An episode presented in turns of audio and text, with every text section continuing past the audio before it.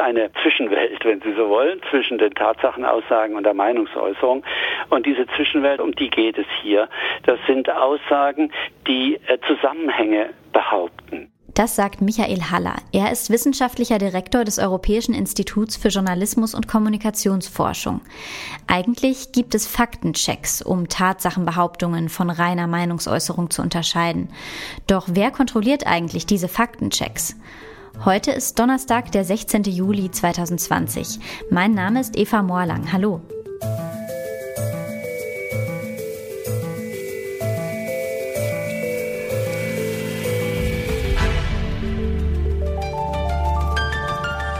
Zurück zum Thema. Inmitten einer globalen Pandemie merken wir, wie wichtig verlässliche Informationen sind und wie leicht der Durst nach ihnen ausgenutzt werden kann. Über soziale Medien verbreiten sich Fake News und gezielte Desinformationen rasend schnell. Darauf reagieren diverse Institutionen und Medien mit Faktenchecks. Sie überprüfen mutmaßlich falsche Aussagen und kennzeichnen oder korrigieren sie. Der Rechercheverbund Korrektiv führt genau solche Faktenchecks durch, unter anderem auch für Facebook. Doch wer kontrolliert eigentlich die Faktenchecks? Und wie wird ausgewählt, welche Inhalte überprüft werden und welche nicht?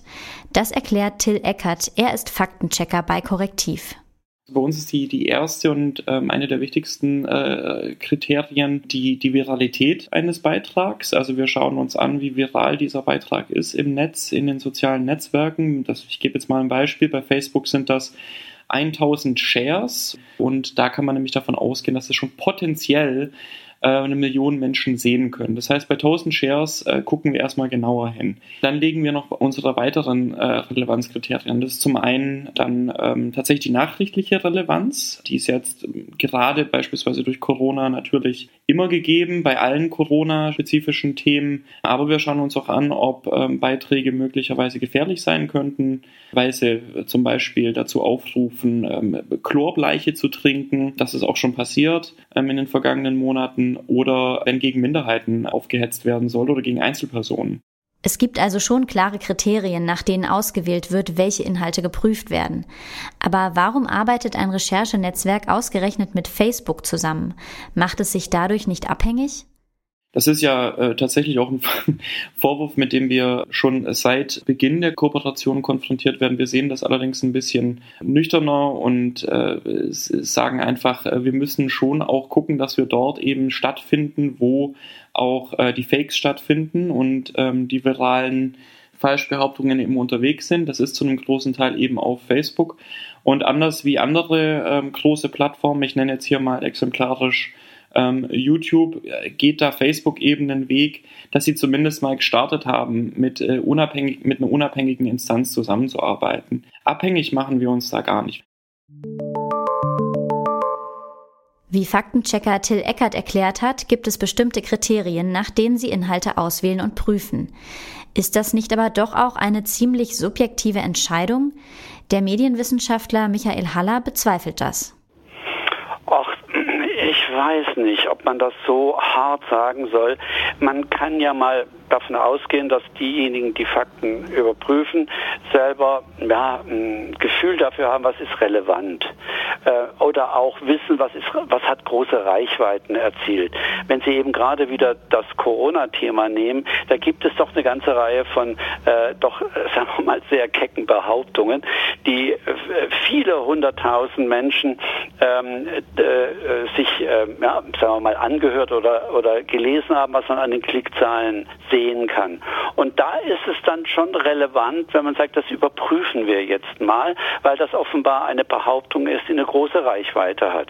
Ich habe nicht von ungefähr vorhin das Beispiel mit Bill Gates genommen, ja, dass äh, Millionen äh, diese Behauptung äh, abgerufen haben ähm, bei YouTube. Da macht es dann schon eben Sinn, weil man sagen muss, eine Richtigstellung oder eine Analyse zumindest solcher Behauptungen ähm, hat, hat hoffentlich dann auch wieder eine große Reichweite. Also äh, YouTube oder Facebook können ja dann eben ein entsprechendes Emblem dranhängen, ähm, ist äh, unsicher oder äh, widerspricht äh, einer äh, Sachverhaltsüberprüfung. Dass Faktenchecks weltweit einheitlichen Standards folgen, verifiziert seit Ende 2015 das International Fact-Checking Network der US-amerikanischen Journalistenschule Poynter Institute. Das wiederum wird finanziell von verschiedenen Privatpersonen, Stiftungen oder auch politischen Entscheidungsträgern unterstützt. Sind die Faktenchecks nicht dadurch auch ein Stück weit interessengeleitet? Michael Haller ist da vorsichtig. Das, glaube ich, ähm, ist eine interessante eben äh, wieder so eine, eine äh, Behauptung oder eine, eine Hypothese, dass hier Abhängigkeiten seien. Nun ist das Pointer Institute ein äh, von sehr vielen ganz unterschiedlich ausgerichteten Geldgebern finanziert. Also da sind Stiftungen dabei, da sind äh, äh, Medienunternehmen dabei, da sind äh, andere Einrichtungen dabei. Das Pointer Institut ist so organisiert, dass da keiner der Stifter eine irgendwie relevante Mehrheit ja, äh, erlangen könnte und damit auf die Inhalte äh, der Arbeit des Pointer Instituts Einfluss nehmen könnte. Also das ist genauso ein Beispiel. Die Behauptung, wer mit Pointer zusammenarbeitet, der wird quasi indirekt über zwei Stufen beeinflusst, entweder von Bill Gates oder von äh, staatlichen Behörden. Das kann man auf der Sachverhaltsebene, auf der Tatsachenebene widerlegen.